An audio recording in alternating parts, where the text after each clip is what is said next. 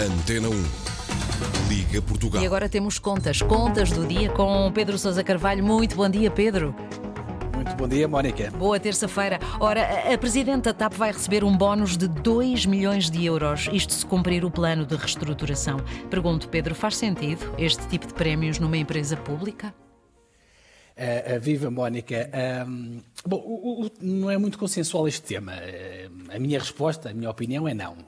Eu acho que este bónus não faz sentido por várias razões. Primeiro, não faz sentido porque a TAP é uma empresa pública e que acabou de ser resgatada com dinheiros públicos.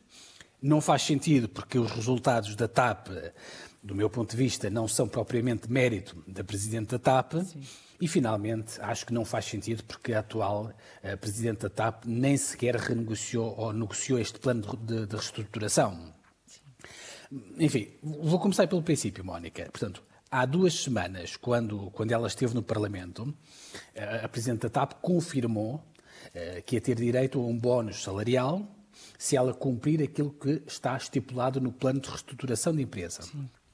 Mas na altura ela omitiu o valor, portanto, ou não quis dizer, ou os deputados não insistiram o suficiente, ela não disse o valor.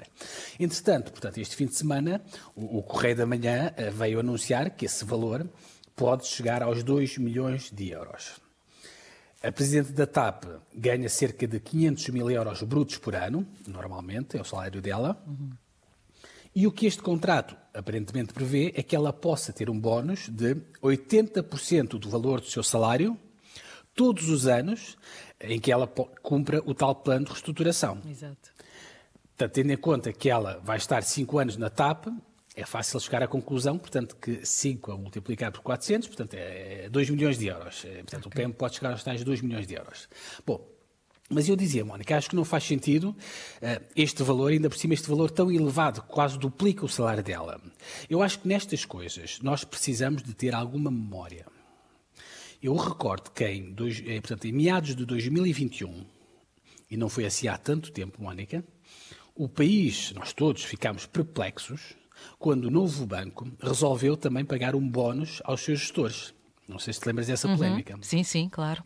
E nós falámos de cá sobre isso e eu critiquei, e toda a gente criticou. E porquê é que na altura ficámos todos perplexos? Porque, substancialmente, porque o Novo Banco estava a ser resgatado com dinheiros públicos. É igual à TAP, portanto, estás a ser resgatado com dinheiros públicos e ainda vais estar ao luxo de pagar um bónus aos gestores. Se bem te lembras, na altura, o Presidente da República, o Governo, o Banco de Portugal, toda a gente disse mal desse bónus. Disse mal e disse bem. Claro. Agora, por coincidência, nessa altura, portanto, nós estávamos em junho de 2021, nessa altura, precisamente, estávamos com essa polémica do Novo Banco, o Governo tinha acabado de contratar a Presidente da TAP. Na altura, o Ministério das Infraestruturas e o Ministério das Finanças tinham acabado de fazer o tal contrato que permitia à Presidente da TAP, ficámos a saber agora esta semana, ter o tal bónus de 2 milhões de euros. Uhum.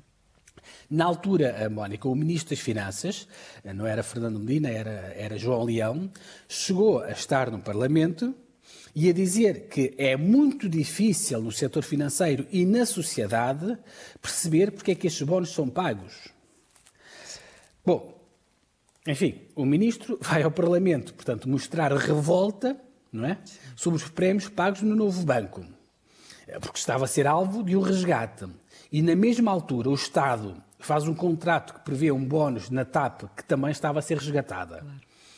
Eu acho que há aqui alguma incongruência, eu acho que as pessoas não percebem, eu pelo menos eu não percebo. Mas enfim, Mónica, eu acredito que o tema não é consensual. Mas há aqui 2 razões. Eu dizia-te há pouco, e eu acho também este prémio é injusto e é merecido por 2 outras razões.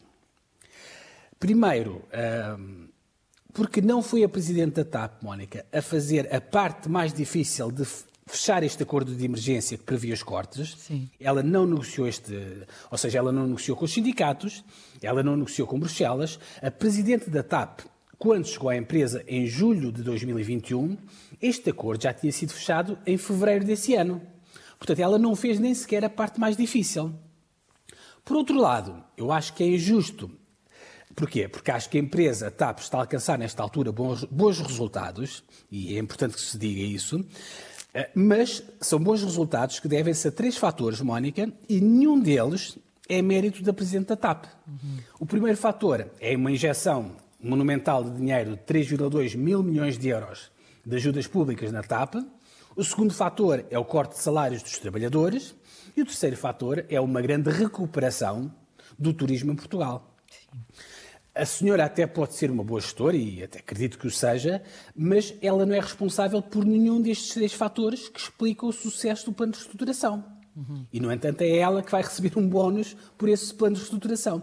Daí eu achar que ela não merece ser premiada com base neste plano. Ou melhor, ela até podia, se calhar, ter um prémio, é uma prática comum nestas grandes empresas, mas eu acho que nunca de um valor tão elevado que quase que duplica o seu salário, Mónica. Eu acho que não faz sentido, mas, enfim...